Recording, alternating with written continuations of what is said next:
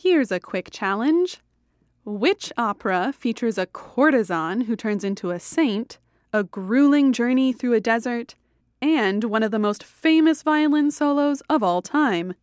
Today on the Metropolitan Opera Guild podcast, the answer Massenet's Thais.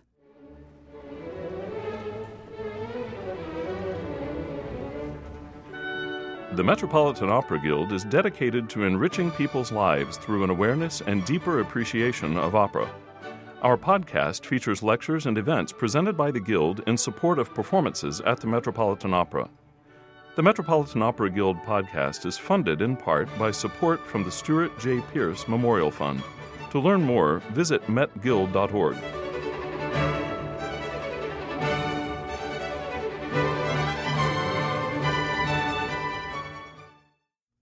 This season at the Met, soprano Ailyn Perez sings the title role of Massenet's Thais.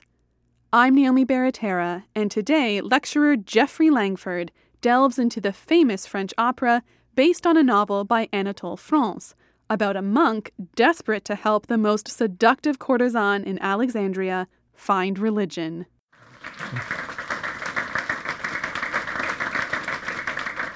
Thank you very much. It's a pleasure to be back here again. It's always a pleasure to be asked to come and talk to the audiences at the Met. So, we're talking about Thais tonight, Jules Massenet. Um, he lived from 1842 to 1912 and was active in Parisian opera houses around the turn of the century, at the same time that Strauss was active in Germany and Puccini ruled the boards in Italy. These were the three most famous and most successful composers of opera at the turn of the century. Although all three had huge careers, only Strauss, with his Salome and Elektra, really stepped into the world of musical modernism. Massenet and Puccini, for their part, chose to write operas that depended largely on an older 19th century operatic tradition that they were able to tweak with a few elements of the Wagnerian avant garde in order to seem more modern. This, of course, is usually just fine with most opera goers today who find the operas of Massenet to be comfortable and familiar.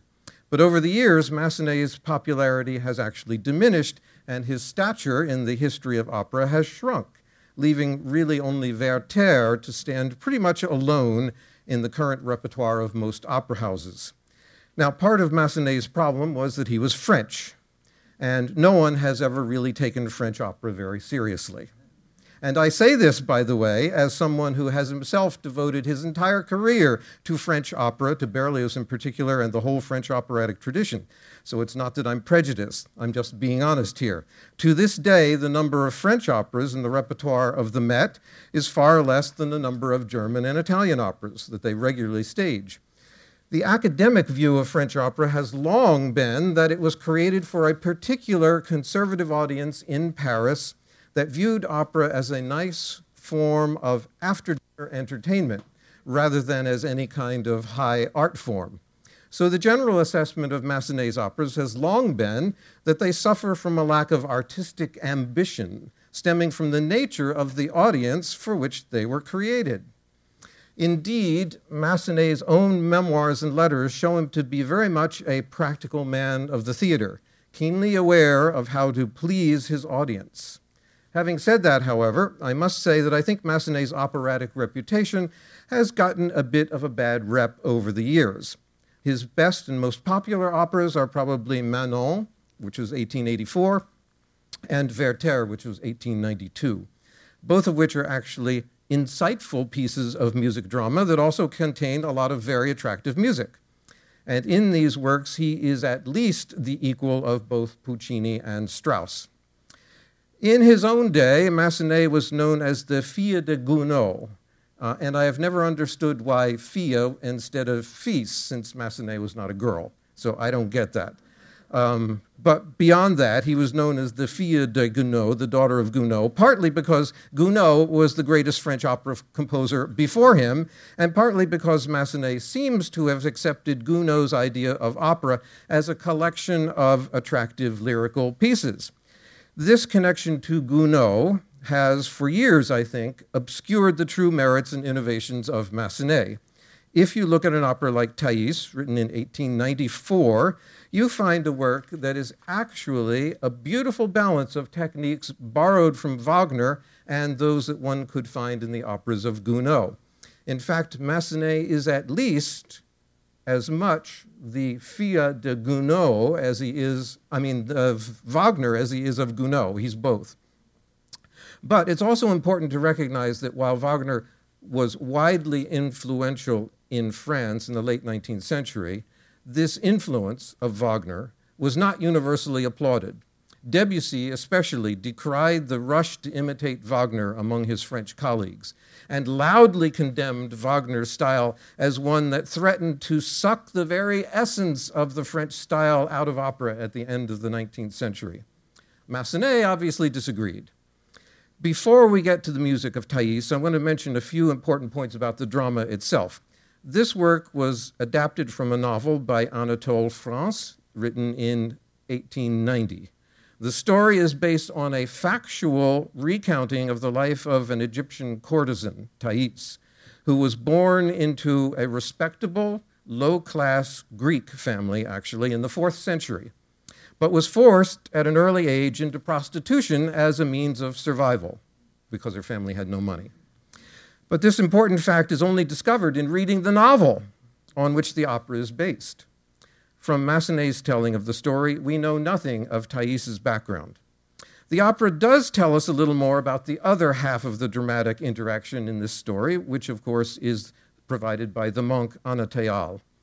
We learn in some of his arias that he was born into wealth, just the opposite of Thais, but rejected that life to become a monk, whose primary goal in life now seems to be to rescue Thais from her life of sin. And if you think this opera, this opera plot sounds familiar, like you've seen it before in Manon or someplace else, you're right. exactly. We'll come back to that later. The understanding of the main characters' backgrounds is critical because it allows us to understand that each of them has become transformed through external pressures into someone that they were originally not. This in turn allows us to understand the transformation that takes place in each of them as the opera progresses. Thais accepts God and gives up her life of sin and luxury um, to reacquire the life of simple poverty.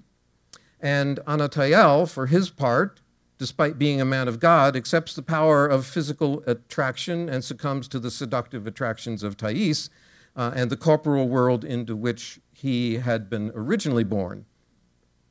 In the operas of Massenet, we can see the influence of Wagner in two specific areas. The first is in the vast expansion of the orchestra, and you'll see this tonight if you go to the opera and you look at the pit. It's full. The second is the adoption of a new semi melodic style of singing. Now, the growth of the orchestra can be traced back way before Wagner to at least the symphonies and large choral works of another famous Frenchman, Hector Berlioz. The inclusion of unusual instruments in the orchestra is one of the hallmarks of his famous Symphonie Fantastique, which was copied by Wagner as a way to increase the color and power of the orchestra in his operas. Wagner, of course, never paid any thanks to Berlioz for all the stuff he stole from Berlioz, but that's Wagner. As for the new semi melodic style of writing, which is very important, this too is indebted to Wagner who went out of his way to eliminate arias, duets, ensembles, and choruses from opera, all those things that we call the set pieces. Um, he thought these things were too tuneful, too song like, too much independent songs. Uh, for him, their song like quality was not compatible with the depiction of real dramatic music, or real drama through music, perhaps is a better way to say it. So Wagner adopted this new vocal melody that was something like sung speech. He, in fact, called it Sprechgesang, rather than writing tuneful arias and things like that. This new vocal style is immediately apparent as an influence on Massenet.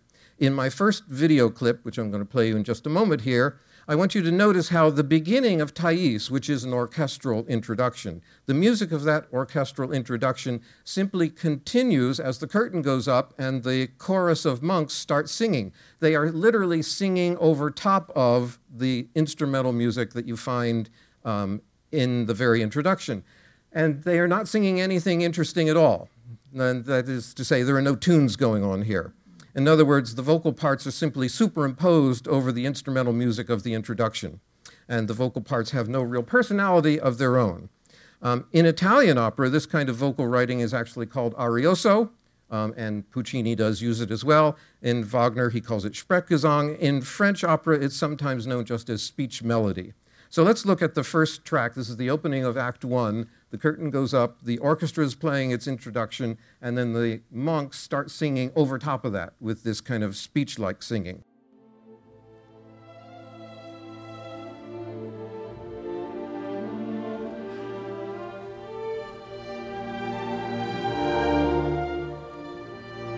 So that's the instrumental tune you have to keep in your mind.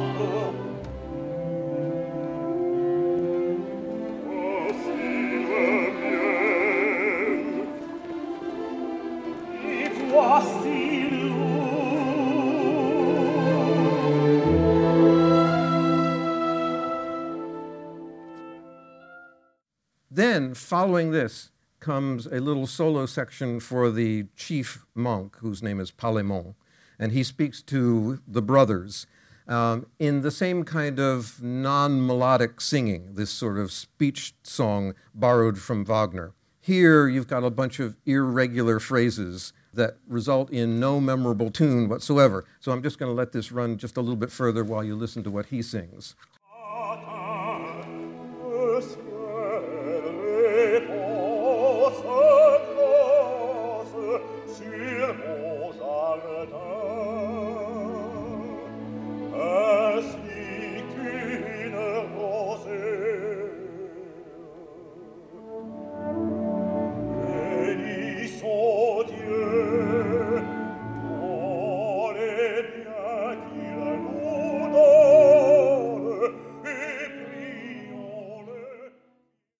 Now, I don't want to get too technical in my analysis of this, but I think it's important to realize you see, opera librettos had always been poetry, that is, written in lines of symmetrical numbers of syllables with a rhyme scheme and a poetic meter. If you look at that handout I passed out here, example two is a good example of what I'm talking about. A simple bit of poetry from uh, the American vernacular. Um, you notice how the lines are eight syllables, six syllables, eight syllables, six syllables. There's a kind of a pattern there, and there is an iambic uh, pattern to it. Oh, beautiful for spacious skies, for amber waves of grain, for mounted, etc., etc. All right? Um, and it's this regularity of structure in poetry that allows arias to assume a regularity. So for every line that is similar, you can write a similar kind of melodic idea. The libretto for Thais, on the other hand, is the first that I've ever found, by the way. Uh, I always hate to say the first because somebody's going to raise their hand and prove me wrong. But I think it is the first, written in prose, not poetry. And consequently, there is an irregularity of line lengths which destroys the usual symmetry of the melodic construction that you would see in an earlier opera. Furthermore, prose has no meter, it's completely irregular and so it does not lend itself to repeating melodic fragments uh, of the kind you might find in Verdi. I think uh, on my example sheet there, I've got a Verdi aria, Caro Nome. Um, if you know how Caro Nome goes, you know that the poetry here, which is all seven syllable lines, Caro nome quel mio cor, festi primo palpitar, e, fin l'ultimo sospir, caro nome tuo sarà. It's got the same poetic scheme the whole way through. And as a result, the melodic structure is parallel.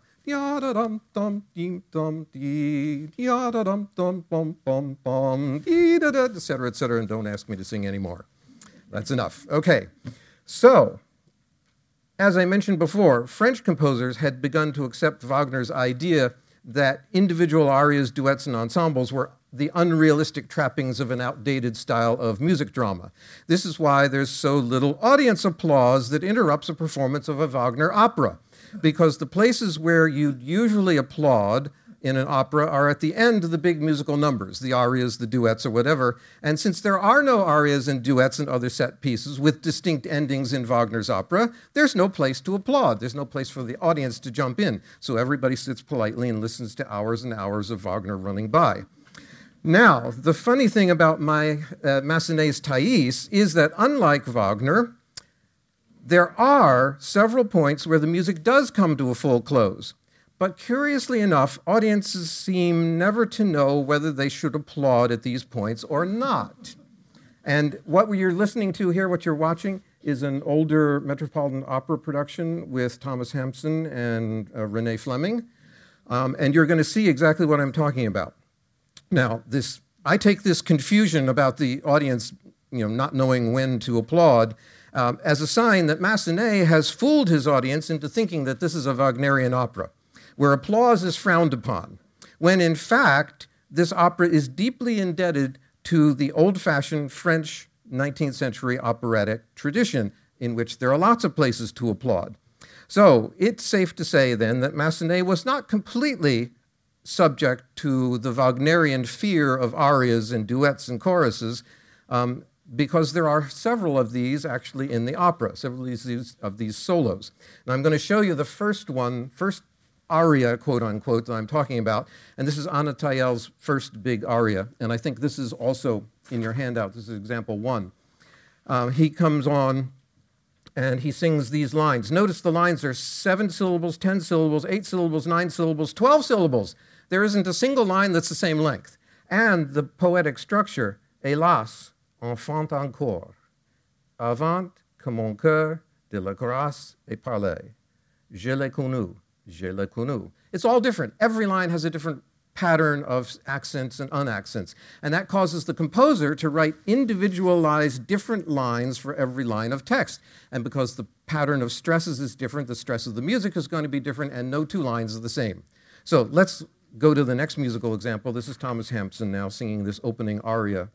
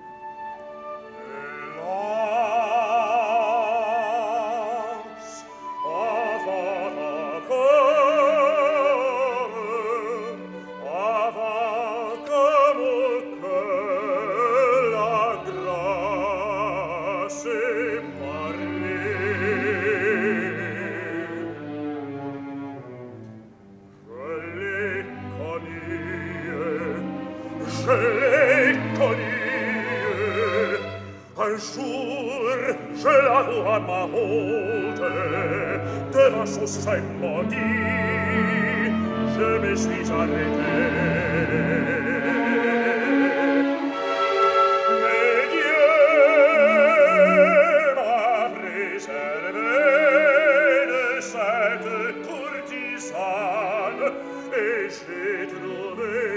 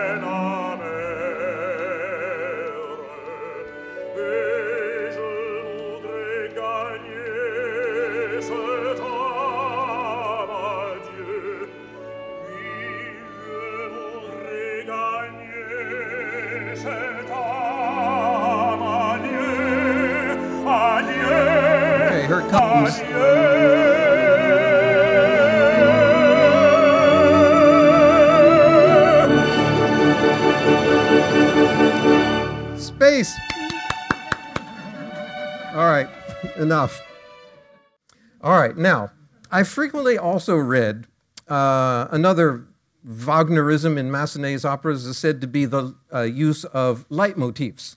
Uh, this, of course, is a reference to Wagner's use of short little melodic snippets to identify specific characters and ideas in his operas. These little melodic bits in Wagner then become the musical material out of which he builds large stretches of orchestral accompaniment for the voices in a kind of symphonic fashion, which is why Wagner's operas are usually referred to as symphonic opera. Uh, but this theory uh, is something that I really want to object to the whole idea that Massenet has stolen the leitmotif technique. Massenet does indeed repeat melodic ideas or themes but he does not do so as the way Wagner does. That is, he does not do so to build large, extended sections of symphonic music. Massenet uses his repeated melodic ideas as a part of a technique that we usually call thematic recall. This involves repeating a theme from earlier in the opera to remind listeners of a parallel dramatic situation, much as in Verdi, for instance. Take Otello of Verdi. You know, at the end of the first act of Otello, there's a wonderful love duet between Desdemona and Otello, and there is a moment in there where they kiss, and the music that goes with that is known as the Bacio theme, the kiss theme. That theme comes back in the last act when he sneaks into her bedroom ready to murder her, and as he leans over her with his pillow the pillow in his hand, ready to snuff out his, her life. Before he does, he leans down and he kisses her. And what does he kiss her to? The kiss motif from the first act. And what you're supposed to get from this is a sort of a new take on the whole idea of love. This is one love at the beginning, and this is the love death at the end. Um, but it's all some kind of love. All right, so that's the way this whole thematic recall thing works. Um, Massenet actually does the same sort of thing. Um, to illustrate this technique in Thais, I want to show you the music that accompanies Anna, first dream vision uh, that follows the big solo that we just heard. This is where he has a dream vision of Thais. And in the middle of the orchestral interlude here is a theme. He doesn't sing, he just dreams. And in the middle of this is a theme that is going to reappear later in the opera in a big aria that Thais sings. So, and I think I wrote it out on the, um, on the second page of your handout. Um, oh, there's no second page of your handout? Oh, good, another excuse for me to sing. the theme you're listening for is the one that goes, da da dee da da da dum dee da da dee dum dum. So you'll hear it here. Um, let's listen to this next clip. This is Anna Tayel's vision of Thais.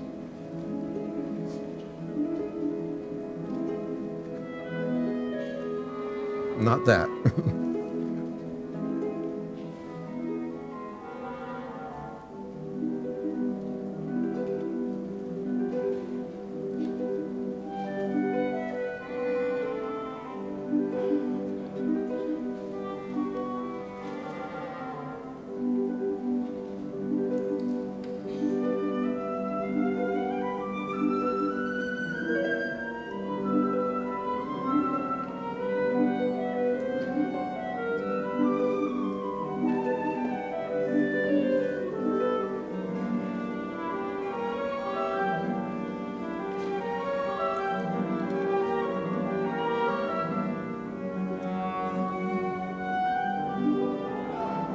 right here, this theme.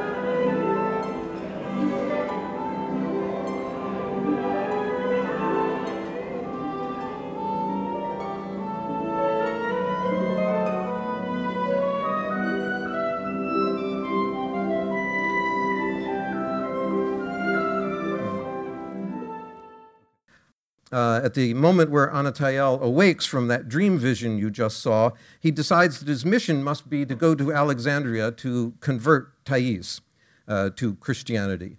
Um, and as he leaves, he moves off stage singing as he goes, and his voice becomes fainter and fainter and more distant, while the choir of monks on stage urge him on his way. This is actually a favorite technique in French grand opera from earlier in the century. You see it in Berlioz, you see it in. Um, Meyerbeer, other French grand operas, where it's used actually to project a sort of three dimensional sense of the stage.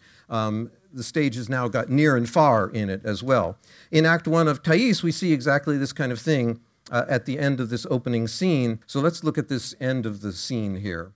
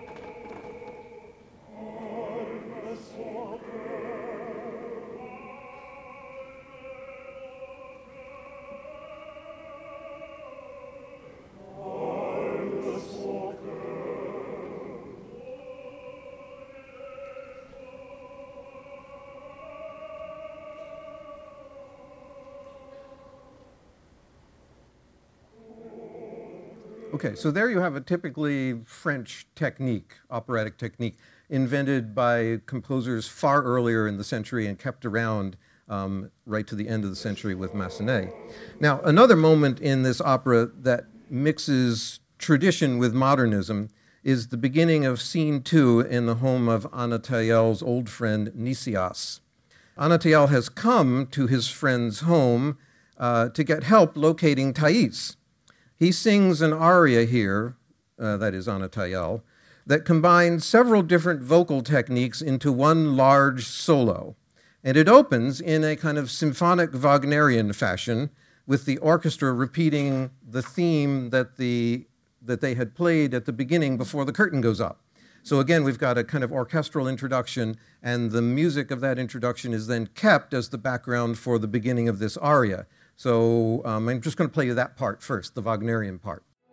So here's the beginning of this scene.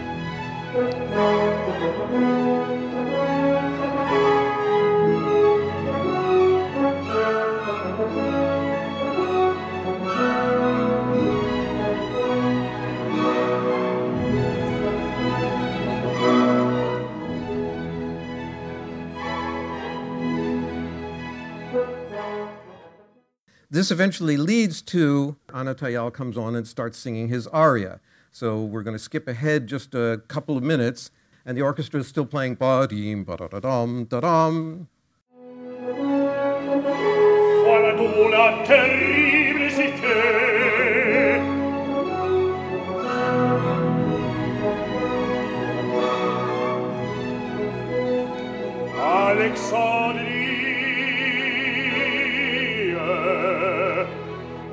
Alexandrie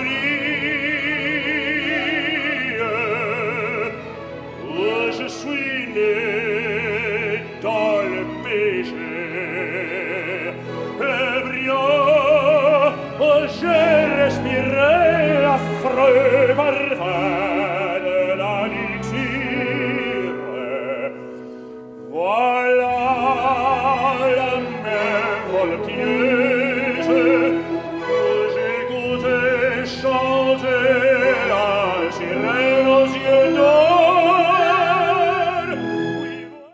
important orchestra part. But why is there a tune at the end? Because suddenly the poetry, the, not the poetry, the prose has become equal length lines uh, that result in equal length melodic phrases, and you'll hear what I'm talking about.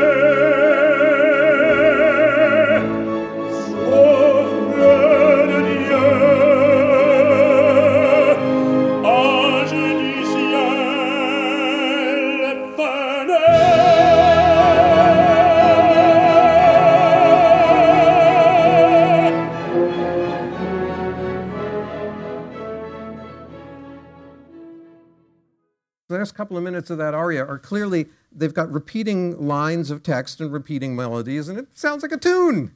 So this is really nice. Okay. Now, other connections to traditional opera. These are some of the things I love about Thais. Ensemble singing. There is real, some real ensemble singing here. And this is one of the things I miss so much in Wagner. Um, this is in the scene that follows the big aria that we just heard. Uh, here, Anatayel asks his friend Nicias about Thais, and he is told that she, Thais, is Nicias's present mistress, and that she will be coming to his house that very night. How fortunate. In a wonderful quartet, Nicias's slave girls try to do a kind of a makeover on Anatayel because he looks so wild and woolly and he's not presentable in good high class society. Uh, so they try to dress him up. When they do this dress up thing, it's a marvelous quartet. So let's listen to this next little sample of the quartet, part of the quartet.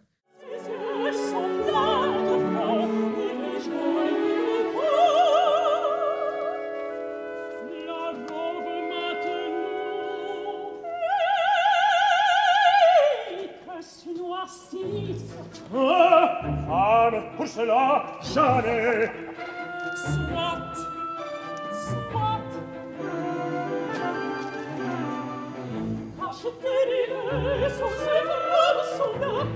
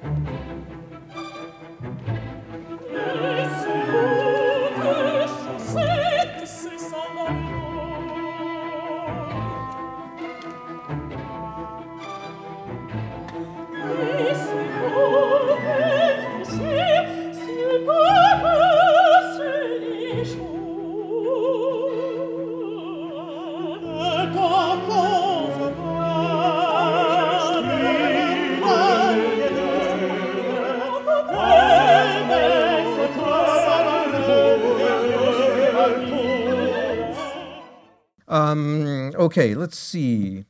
Oh, Act Two, the great stuff in Act Two. This brings us, Act Two brings us to the crown jewel of arias in this opera. This is, uh, again, an important use of this technique of thematic recall because it effectively links the original vision of Thais and her beauty with this new vision of Thais and her fading beauty.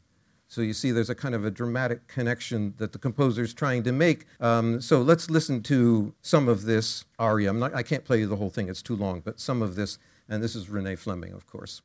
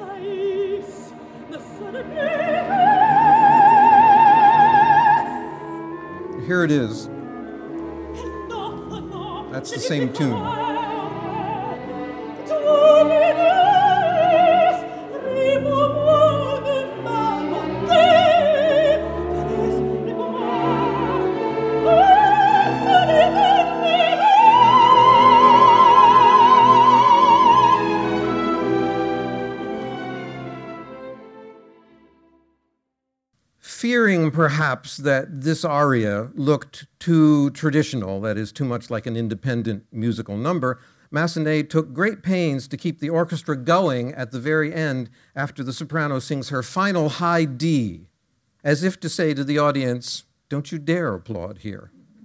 But this carefully constructed Wagnerian continuation of the orchestra has proven over the years to have been all for naught because audiences always applaud. And in fact, the conductors specifically allow the applause. they encourage it by stopping the orchestra. So let's listen to the very end and I'll show you what I mean.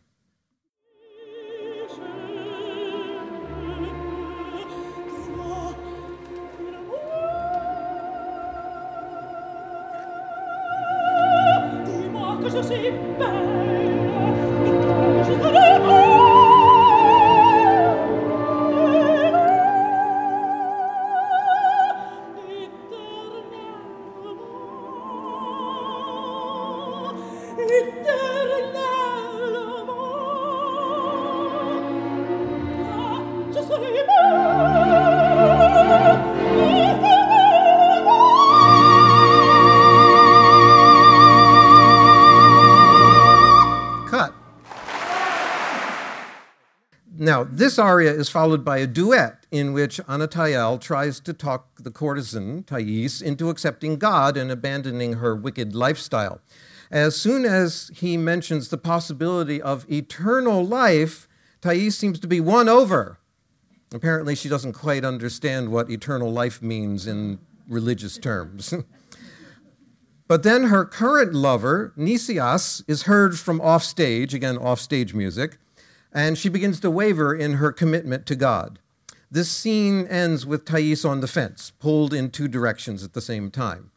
Uh, this then is why Massenet probably composed the famous piece that comes next, which is the meditation scene, the long violin solo, sumptuously beautiful, which represents, I think, her conversion. Uh, that is, during this violin solo, she has to decide which side of the fence to come down on and so she needs time to think. So while she's thinking, we get this gorgeous violin solo.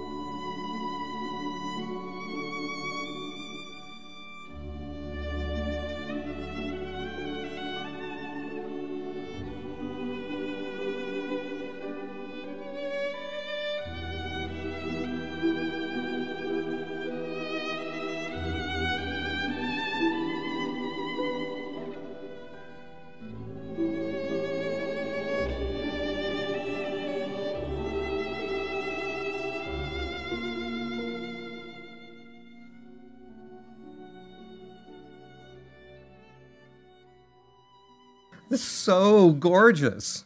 And he plays it so beautifully. I, I, hope, you, hope you hear it tonight. That music, I think what the composer is trying to suggest is a kind of a sweet acceptance of God on the part of Thais with that tune.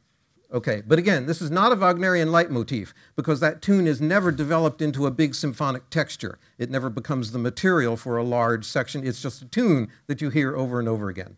Um, okay, in the next scene, Thais comes to Anna Anatael with her decision to follow him to the convent. So she made the right decision, uh, where she's going to live out her days in the service to God. Uh, this scene includes another aria for Thais, which is about a statue of Eros, the Roman god of love, that she has and wants to take with her to the convent. This big solo looks even more like a real old fashioned aria than did the mirror song before it. Um, and this is mostly because Massenet does not allow the music to come to a stop at the end, nor does the conductor allow the music to come to a stop. Uh, Massenet uh, here actually puts a fermata into the orchestra spot at a particular moment. Well, I'll show you when we get to it. It's too hard to explain. Um, anyway, so unlike the Mirror song, uh, Massenet does not keep the orchestra going um, here. He actually ends the orchestra. Let's watch this and you'll see what I'm talking about.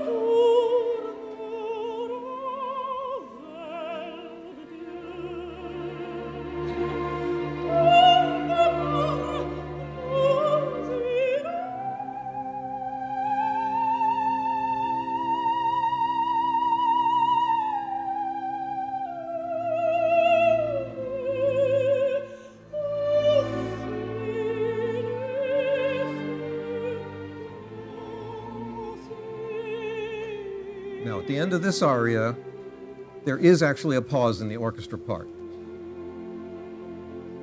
which invites the applause. Right there. And there's no applause. okay. So, again, that's one of those things where the audience got fooled. That was definitely a pause. Wait for the applause. No applause. Can't wait to see what happens tonight. I want to see how confused the audience is tonight about all this. Now, there follows next one of the most traditional French elements in this opera, and that's the requisite ballet. Ever since the earliest French operas of Lully, way back in the 17th century, French composers have always included ballets in their operas. It was just absolutely de rigueur, ever since the days of King Louis XIV, who liked to dance in these ballets. Um, so, French composers put these things in here because it's an obligation and the ballet remained an important part of French opera all the way through the 19th century. These dance scenes were often referred to with the French term divertissement, which literally means the diversion. And they are a moment in the drama, usually, when characters on stage demand entertainment for themselves. And you can partake in the entertainment if you want also. But it's not intended for you, it's intended for the characters on stage. All right, that's an important thing to remember. So here in this scene, Nicias has just come back from the gambling house where he's won a fortune, and he's all happy. Um, he's rich again, and he wants to celebrate. So the celebration takes the form of a ballet for, his, for him and his friends, uh, dancing and singing, etc., etc. Nowadays, we realize how artificial all these ballet things are, and more importantly, how irrelevant they are to the plot line uh, how they interrupt everything. So, in most modern productions of French operas, the ballets are always cut. And in this Met production, the full ballet is completely cut. The only thing left of the divertissement is the famous dance of the enchantress, who is like, looks like a belly dancer. Uh, this character both dances and sings. The problem is, it's hard to find someone who can dance and sing. And so, what they usually do is have her dance and then somewhere else some other woman is doing the singing. doesn't make any sense whatsoever, but watch this scene. This is a great illustration of the divertissement in traditional French opera. Wagner would cringe if he saw this.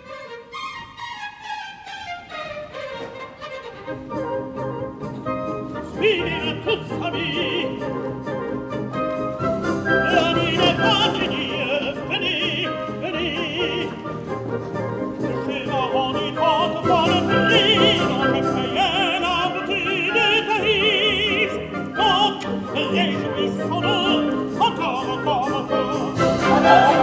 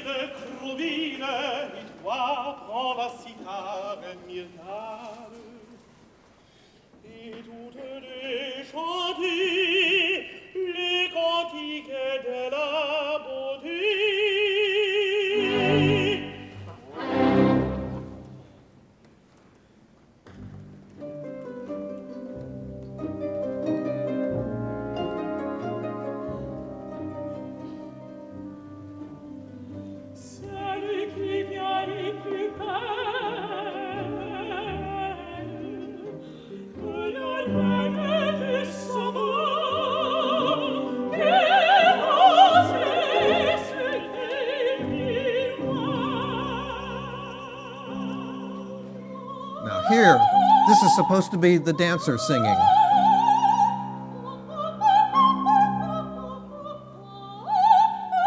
I have no idea who she is or where she came from. Okay. Um, this is where Anatole has escorted Thais to be uh, in the convent. Um, this is an extended duet between the two of them, in which Thais is exhausted from her long, hot walk in the desert. She collapses, and Anatole first notices her feet are bleeding, so they stop. Um, here, Massenet gives up all pretense of being a follower of Wagner and allows the baritone and the soprano to actually sing together in a real duet. It's one of the loveliest moments in, in, the opera. Um, this is probably the point in the opera at which Anatole begins to realize that he's in love with Thais, despite himself. So let's listen to a little bit of this wonderful duet. Oh, yes, I forgot. Recognize that tune?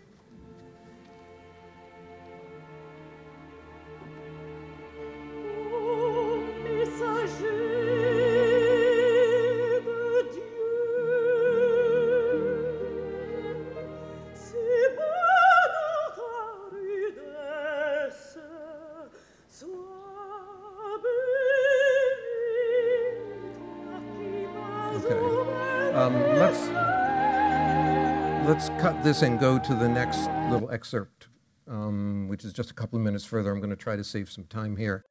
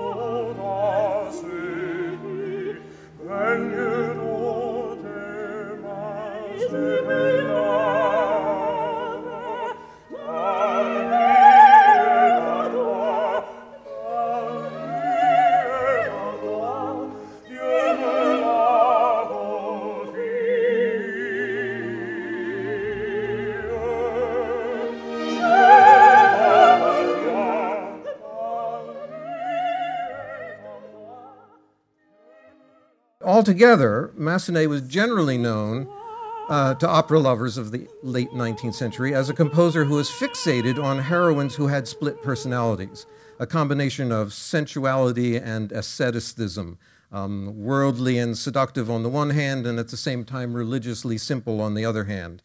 His colleague, Vincent d'Indy, referred to this, uh, this kind of heroine with what he called, a, he called it the pseudo religious eroticism of these characters, which I think is a wonderful way to describe what Massenet is all about. And indeed, the idea of the reformed courtesan has been popular in French literature since Alexander Dumas wrote La Dame aux Camélias, and Verdi said it as La Traviata, same thing. Stop for a moment and think of all the parallels between that opera and Massenet's Thais, the courtesan who struggles with the attractions of two different worlds, is transformed by the goodness of one man, and then dies at the end. Um, among Massenet's gallery of such feminine portraits, we have heroines like Herodias and, of course, Manon, in addition to Thais. In fact, Herodias was turned down by the Paris Opera in 1879 because of the biblical slash amorous nature of its heroine. And Massenet's heroines are, generally speaking, vain, self centered beauties whose capacity for goodness is eventually drawn out of them by some good man. Um, there must be something appealing about operas based on such female characters because these are the operas of Massenet that have remained in the repertoire for all these years and I hope will continue to remain. Thank you very much.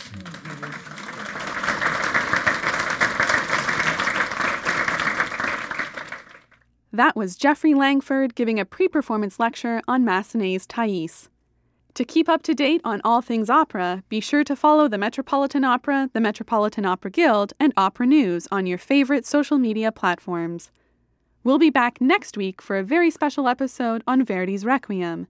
Until then, I'm Naomi Baratera, and thank you for listening.